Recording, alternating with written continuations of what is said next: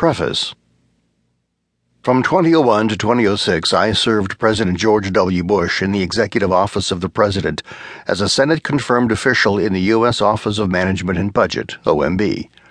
My role, dubbed Regulatory Czar by the New York Times, was to oversee the regulatory, statistical, and information policy functions of the federal government.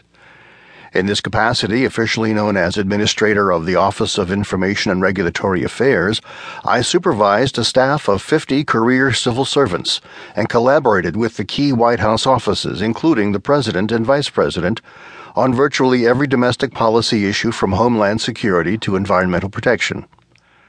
One of the lessons I drew from my rewarding experience inside the government is that the power of the President to shape public policy on domestic matters, while substantial, is quite constrained. That was the intention of the framers of the Constitution.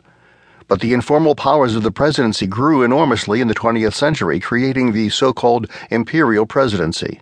A new development has accentuated the limitations of presidential power the polarization of the Congress on party lines.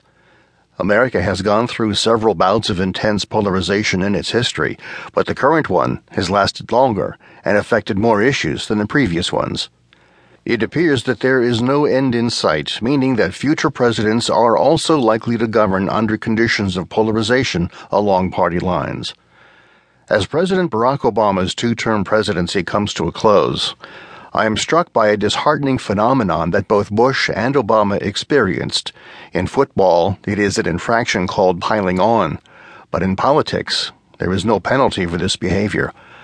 I refer to the ease with which blame is assigned to whomever is the current president for virtually everything bad that happens in Washington, D.C., or even in the country, or world at large.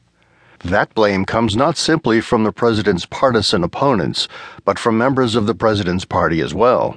The campaign for the next U.S. president to be elected in November 2016 has already begun, and candidates in both parties are jockeying for an early advantage by establishing exploratory committees and reaching out to donors and volunteers. It is as if the country will move to the next president without ever learning from Obama's significant accomplishments, setbacks, and mistakes. In this book, I call for a timeout to consider what we should learn from the Obama presidency about how presidents should go about getting things done. As in my previous book, Bush on the Home Front Domestic Policy Triumphs and Setbacks, the focus is less on the question of whether President Obama's policies were good or bad for the country, and more on the question of whether he was effective at accomplishing his agenda and why. The goal is to shed light on how presidents can overcome or cope with the intense polarization that has characterized our politics for the last 25 years or more. The audience for this book is first and foremost students and scholars of the American presidency, although anyone with an intellectual appetite for American politics should find the book of interest.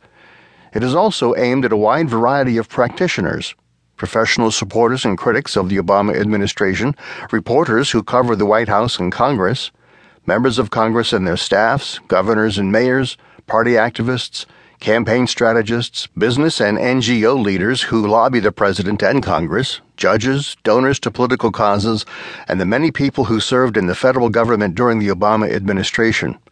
The case studies in chapters 3 through 9 will also appeal to readers with special interests in the subjects of economic policy, healthcare, energy environment, and immigration. This is a book for readers who are interested in an assessment of Barack Obama's track record as domestic policy maker and party leader. What did Obama pledge to do in domestic policy, and what did he actually accomplish? Why did some initiatives succeed and others fail? Did Obama's policies and the efforts to enact them contribute to the large losses experienced by the Democratic Party in 2010 and 2014? If Obama had refined his policy agenda and modified his political strategies, could he have accomplished even more of his agenda without hurting his party? What lessons should future presidents draw from Obama's presidency? In the course of answering these questions, particular attention is paid to the complications posed by polarization, including the emergence of the Tea Party. This is not a book about the inner workings of the Obama White House, nor is it a book about the internal politics of the Obama administration or the personalities of those who served in that administration. Those who are on the inside are in the best position to offer reflections on how the Obama White House operated and who was most influential on various issues.